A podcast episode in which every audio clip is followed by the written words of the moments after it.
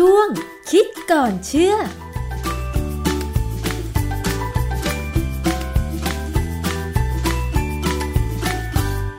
บกันในช่วงคิดก่อนเชื่อกับดรแก้วกังสดานนภัยนักพิษวิทยากับดิฉันชนาทิพไพรพงศ์ค่ะ วันนี้พูดถึงเรื่องของการตรวจหาเชื้อโควิด -19 ซึ่งที่ผ่านมาเนี่ยดิฉันตรวจโดยใช้วิธี ใช้ก้านสำลี แทงเข้าไปในจมูกค่ะ แล้วก็เขาก็จะคว้านเล็กน้อยนะคะ เพื่อให้เนื้อเยื่อจมูกเนี่ย ก้านสำลีออกมา แล้วก็เอาก้านสำลีนั้นเนี่ยนะคะ ใส่ไว้ในหลอด ปิดฝาเพื่อส่งตรวจห้องแลบต่อไป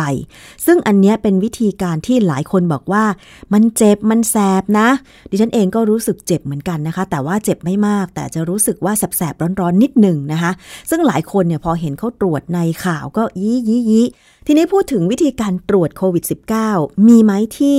มีวิธีการแบบไม่เจ็บเลย ไม่เจ็บคอ ไม่เจ็บจมูก ไม่เจ็บแม้กระทั่งถูกเจาะเลือดเนี่ยนะคะ จะมีวิธีอะไรบ้างแล้วได้ผลแม่นยำหรือเปล่า ต้องไปถามเรื่องงานวิจัยนี้ค่ะ อาจารย์คะการตรวจโควิด -19 แบบที่ไม่เจ็บคอไม่เจ็บจมูก ไม่ถูกเจาะเลือดเนี่ยมีไหมปัจจุบันนี้ ครับเรื่องนี้เป็นเรื่องที่น่าสนใจและมีนะฮะเพราะว่านักวิทยาศาสตร์เนี่ยที่เขาพัฒนาอุปกรณ์เนี่ยเขาก็ต้องพยายามหากินนะทำอะไรใหม่ ๆ ออกมา เพื่อตอบสนองความต้องการของสังคม คือสังคมก็รู้ว่าหลวง จมูก เอาอะไรไม่รู้แย่ไปในจมูกลึกด้วยเนี่ย มันก็ทำให้คนหวาดเสียวอะความจริงแล้วถ้าเรานั่งเฉยๆเนี่ย มันคงไม่มีปัญหาหรอก แต่ค่ะบางทีเรารู้สึกต่อสู้อะนะมันเป็นลักษณะของมนุษย์นะฮะดังนั้นเนี่ยในเว็บ w w w e i n press wire com เนี่ยเดือนมกราคม2021 นะฮะเขามีบทความเรื่องหนึ่งเรื่อง exhalation technology updates on groundbreaking clinical trial for corona check a rapid less than 5 minute covid 19 breath test คือบทความเนี่ยที่มันยาว พูดง่ายๆคือเขาเขาพูดถึงการตรวจลมหายใจออก โดยใช้เครื่องมือชื่อ Corona Check ซึ่งเป็นการตรวจโควิด แล้วก็เร็วมากต่ำกว่า 5 นาทีอืนะฮะมค่ะอุปกรณ์ตัวนี้ชื่อ Corona Check ซึ่งเราสามารถเข้าไปดูใน YouTube ได้ Corona Check ก็ C C O R O N A C H E C K Corona Check คือตรวจไวรัส ตรวจโคโรนานี่แหละนะค่ะฮะบริษัทเนี่ยชื่อ ETL นะฮะเครื่องเนี่ยมันจะมีอุปกรณ์ชุดหนึ่งเป็นตัวที่เราเรียกว่าเป็นสเตชันและอีกชุดหนึ่งเป็นส่วนที่เราต้องเอามาใช้แล้วทิ้งนะฮะคล้ายๆกับเครื่องตรวจลมหายใจคนที่ดื่มเหล้าค่ะคล้ายๆกันอืมบริษัทนี้เขาเชี่ยวชาญเรื่องอย่างนี้แหละ และเรื่องเกี่ยวกับการตรวจลมหายใจหาสารนู่นสารนี่นะฮะหลักการเดียวกันนะฮะเขาก็เอา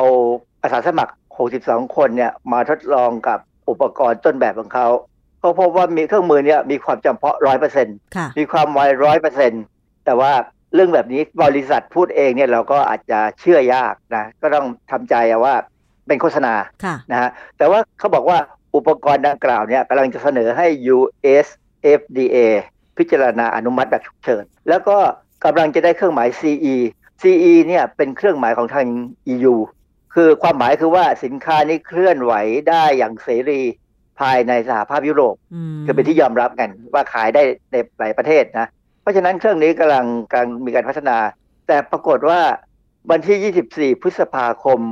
2564 เนี่ย เว็บไซต์ www.channelnewsasia.com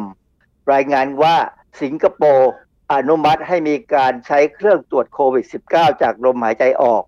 ซึ่งสามารถวิเคราะห์ผลได้รวดเร็วภายในหนึ่งนาทีค่ะเร็วกว่าของเมื่อกี้อีกนะฮะแถมยังมีความแม่นยำสูงในจุดคัดกรอง เพื่อตรวจหาเชื้อผู้ที่เดินทางเข้าออกสิงคโปร์ค่ะซึ่งเครื่องตรวจโควิด -19 เนี่ย ตรวจด้วยลมหายใจออกเนี่ยนะ จะชื่อว่า b r e f e n B R E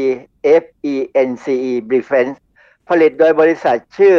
b r e t t o n i c ซึ่งอันนี้เป็นบริษัทที่แยกออกมาจากมหาวิทยาลัยแห่งชาติสิงคโปร์ค่ะสิงคโปร์เนี่ยมหาวิทยาลัยแห่งชาติเขาเนี่ยขึ้นชื่อลือชาได้ว่าลำดับท็อปร้อยเลยนะแล้วเขามีบเขาแยกบริษัทออกไป ความจริงเนี่ยมหาวิทยาลัยดัง ๆ ในบ้านเราเนี่ยเกือบทุกมหาวิทยาลัย มีบริษัทของตัวเองทั้งนั้นแหละค่ะนะเราจะได้ยินไหมว่ามีของของเทคโนโลยีพระจอมเกล้าธนบุรีเนี่ยเขามีบริษัทหนึ่ง ซึ่งเขาจะเป็นผู้นำเข้าไอ้วัคซีนตัวหนึ่งนะค่ะเอ่อ มหิดลก็มีบริษัทหนึ่ง จุฬาก็คงมี แต่ว่าแต่ของสิงคโปร์เนี่ยเขาไปไกลกว่าเราพอสมควรอะที่เขาพยายามทำอะไรก็ตามที่มันทันสมัยกับเหตุการณ์ ความจริงเนี่ยเรื่องของไอ้ตรวจลมหายใจเพื่อหาโควิดเนี่ยผมว่าเมืองไทยก็ทำได้ค่ะคือหลักการเดี๋ยวผมจะเล่าให้ฟังว่าเป็นยังไง คนที่เรียนทางด้านวิศวกรรมทางด้านเนี้ยนะน่าจะทำได้ไม่น่าจะยากบ้านเราก็ทำได้น่าจะทำได้แหละนะค่ะ ของที่อเมริกากับของสิงคโปร์ที่บอกว่าจะอนุมัติให้มีการใช้เครื่องตรวจโควิด -19 จากลมหายใจออกเนี่ย เทคโนโลยีเขาเหมือนกันไหม หลักการเดียวกันนะฮะหลักการเดียวกัน การตรวจแบบเนี้ยคือพอตรวจแล้ว ถ้าเกิดว่าใครเนี่ย positive หรือว่าเป็นบวกเนี่ยนะเขาจะส่งไปทำ RT-PCR ก็คือล้วงจมูกต่อ คือแสดงว่ามันก็ยังไม่ใช่ที่สุดของการตรวจสิ เพราะมันเป็นไปไม่ได้ที่จะเป็นที่สุดที่สุดต้องเป็น RT-PCR อย่างเดียว นะอ๋อเหรอเพราะว่า RT-PCR เนี่ย confirm ชัดเจนเลยว่ามีไวรัสเพราะเขาตรวจ RNA ของมัน ตรวจกรดนิวคลีอิกของมันนะแต่ว่าอันนี้เนี่ยเขาตรวจลมหายใจคืออย่างนี้ ลมหายใจที่ออกมาเนี่ยถ้าคนนั้นมีเซลล์ที่ติดเชื้อของเชื้อโรคอะไรก็ตามรวมทั้งโควิดเนี่ยนะมันจะมีการปล่อยสารเคมีบางอย่างออกมาผิดไปจากคนปกติค่ะเครื่องตรวจเนี่ยมันจะมีเซ็นเซอร์ที่วัดสารที่ผิดปกตินี้ได้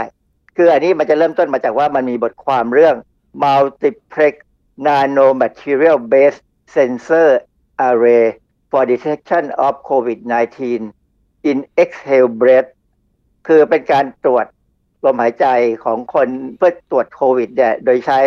เซนเซอร์ array ก็คือมีเซนเซอร์เป็นตัวตรวจวัดนยนะบทความเนี่ยอยู่ในวารสาร ACS Nano ซึ่งเป็นวารสารของ American Chemical Society คือสมาคมทางด้านเคมี ของอเมริกาเนี่ยนะปี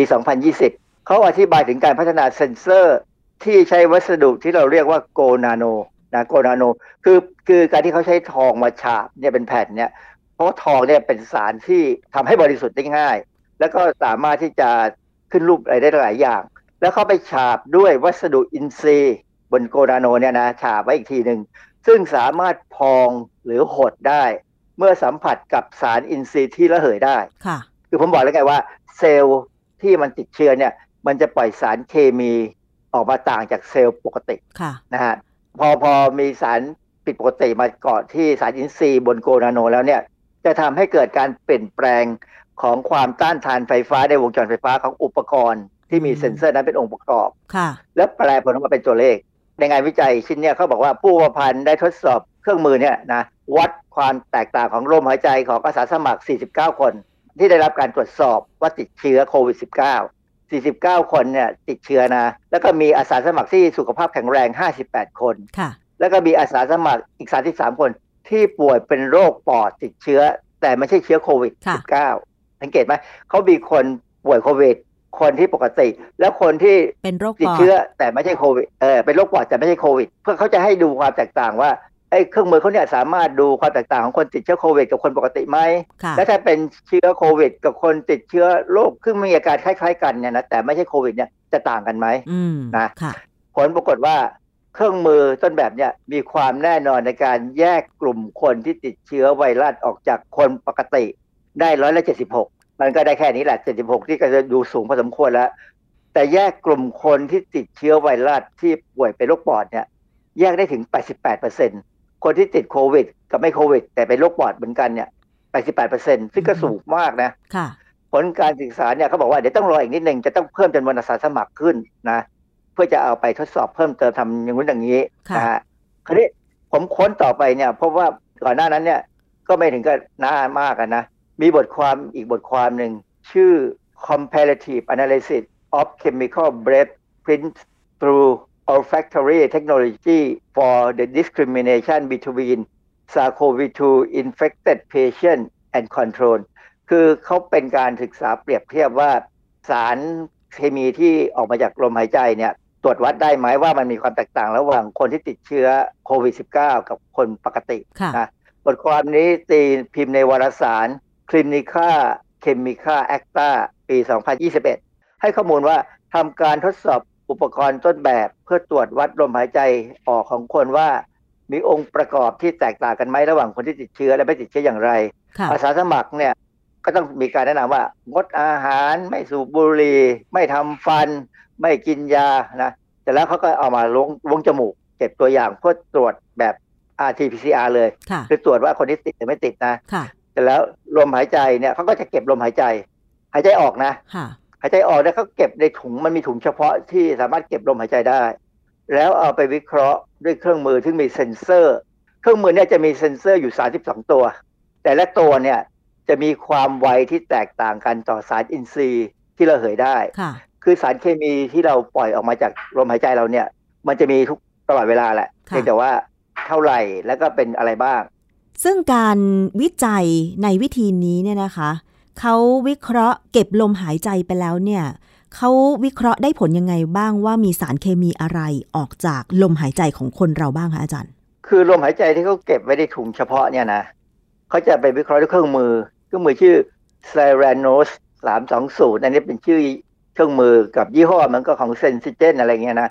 เครื่องมือเนี่ยจะมีเซ็นเซอร์ เราเรียกว่า chemiresistor chemiresistor ก็คือ เราเคยได้ยินคำว่า transistor ไหมค่ะเคเคยยได้ได้ยิยินนได้ยินใช่ไหมฮะในวิทยุ อันนี้ก็คือพวกนี้เป็นพวกทรานซิสเตอร์นี่แหละ แต่ว่าเป็นเกี่ยวกับเคมีนะฮะมีเซนเซอร์เนี่ย32ตัว แต่ละตัวเนี่ยไวต่อสารเคมีที่ระเหยได้แต่ละชนิดค่ะคือสมมติ32ตัวเนี่ยมันควรจะครอบคลุมสารเคมีที่ร่างกายจะปล่อยออกมาในลมหายใจได้ ครบอยู่แล้วนะฮะค่ะเขาก็เอาลมหายใจที่เก็บมาจากคนที่ปกติไม่ปกติอะไรก็ตามเนี่ยแล้วเขาก็มาวัดดู ปรากฏว่าสิ่งที่เขาพบก็คือความแตกต่างกัน คือในในคนที่ติดเชื้อเนี่ย จะมีความระคายเคืองในทางเดินหายใจใช่ไหมค่ะ คือการที่เราระคายเคืองเนี่ย เป็นเพราะว่ามันเกิดการอักเสบใช้คำว่า inflammatory processes คือเกิดมีกระบวนการอักเสบในทางเดินหายใจ ซึ่งเมื่อไหร่ก็ตามที่เซลล์เราเกิดการอักเสบเนี่ย จะปล่อยสารเคมีกลุ่มอัลดีไฮด์คีโตน และกรดคาร์บอกซิลิก คือที่มันต้องปล่อยอย่างเงี้ยเพราะว่าอะไร เพราะว่ามันมีสารพวกไซโตไคน์ไซโตไคน์เกี่ยวกับภูมิต้านทานเนี่ยมาต่อสู้มาช่วยกัน จัดการกับเชื้อโรคที่เข้าไปค่ะนะฮะแล้วพอกับเซลล์ของเราเนี่ยหลายส่วนเนี่ยมันจะถูกทำลาย เพราะว่าติดเชื้อหรือถูกทำลายด้วยด้วยไซโตไคน์กันอะไรก็ตามเนี่ยออกมาเป็นสารกลุ่มอัลดีไฮด์คีโตนและกรดคาร์บอกซิลิก ซึ่งพวกเนี้ยระเหยหมดค่ะนะก็ก็สามารถวัดได้ว่าคนที่ติดเชื้อเนี่ยมีรูปแบบการของแก๊สพวกเนี้ยของพวกสารที่ระเหยเนี่ย แบบหนึ่งต่างไปจากคนที่ไม่ติดเชื้ออืมอันนี้การไง เพค่ะราะฉะนั้นจากหลักการพวกเนี้ย บริษัทที่เขาจะพัฒนาต่อเนี่ยเขาก็เอาไปพัฒนาทำเป็นเครื่องมือ ซึ่งสิงคโปร์เนี่ยไวมากอือฮึทำได้ค่ะ สิ่งที่สิงคโปร์ทำได้เนี่ย ผมผมจะเล่าให้ฟังนิดหนึ่งอันนี้นอกเรื่องนิดหนึ่งคือสิงคโปร์เนี่ยเป็นประเทศที่เก็บกวาดนักวิจัยเก่งๆ ไปจากหลายประเทศ โดยเฉพาะอืมโดยรวมบ้านเราด้วยอือฮึผมเคยเจอเด็กปริญญาเอกที่เรียนที่คณะอื่นๆเนี่ยนะ เคยคุยกันเนี่ยเขาก็เรียนทางด้านเกี่ยวกับ molecular biology เกี่ยวกับอะไรพวกเนี้ยแต่ที่เกี่ยวกับเซนเซอร์พวกเนี้ยส่วนมาก พอจบปั๊บหนีไปสิงคโปร์เรียบเลยอืมเพราะเขาทนกับเมืองไทยไม่ไหวอืมระบบในเมืองไทยเขาทนไม่ไหวเขาบอกอยู่สิงคโปร์มันตรงไปตรงมาค่ะทำได้ทำมากได้มากทำน้อยได้น้อยไม่ทำก็ไม่ได้ค่ะอะไรอย่างเงี้ยนะ เพราะฉะนั้นเนี่ย อันนี้คือปัญหาที่ว่าเราผลิตปริญญาเอกปีหนึ่งเท่าไหร่เนี่ย สิงคโปร์เก็บบ้าง เยอรมันเก็บบ้าง ประเทศอื่นเราไปเยอะพอสมควรเลยเขาไม่ทนแล้วประเทศไทยอะจะบอกให้ อาจารย์คะ โดยสรุปแล้วเนี่ยเครื่องตรวจโควิดแบบใช้ลมหายใจเนี่ยคือเหมือนกับว่าตรวจได้ไม่ร้อยเปอร์เซ็นแต่ก็ได้ผลดีอยู่ใช่ไหมคะ สามารถแยกคัดกรอง ผู้ที่ติดเชื้อโควิดออกไปได้เป็นส่วนหนึ่ง แต่ว่าถ้าจะให้แน่นอนร้อยเปอร์เซ็นยิ่งกว่านั้นก็ก็ต้องไปตรวจแบบวิธี RT-PCR อีกครั้งหนึ่ง แต่ว่าคือแยกได้ชัดเจนใช่ไหมอาจารย์ คือหนึ่งมันเพิ่มความเร็ว ถ้าเราบอกว่ามีโรงงานพันคนอย่างเงี้ยนะค่ะเราสามารถตรวจได้ภายในวันเดียวได้เลยอืมว่าคัดกรองว่าใครเสี่ยงมากเสี่ยงน้อยคือ คือถ้ามีคนติดเชื้อในโรงงานเนี่ย เราต้องปิดโรงงาน แล้วก็ตรวจหาว่าคนไหนที่ไม่ที่ตรวจที่ลมหายใจเนี่ยแล้วเป็นผลลบเนี่ยนะจับไปไว้ข้างหนึ่งอือฮึแล้วคนที่ผลบวกก็เอาไปเอาไปล้วงคอล้วงจมูกอะไรก็ตามเนี่ยแล้วดู แล้วก็ค่อยจัดการต่อคือมันจะช่วยทำให้เร็วขึ้น แล้วมันประหยัด กว่าที่จะล้วงทุกคนล้วงจมูกทุกคนไปทำ RT-PCR ซึ่งแพงนะค่ะเป็นพันอะ อย่างน้อยอืมเป็นพันอะ แต่เครื่องมือเนี่ยค่าเครื่องตรวจหรือว่าอย่างของสิงคโปร์เนี่ย ระบบง่ายมากเลยเนี่ย มันใช้ ผมว่าไอ้เจ้าอุปกรณ์ที่ใช้คล้ายๆ กับตรวจวัดแอลกอฮอล์เนี่ยไม่กี่ตังค์อืมค่ะ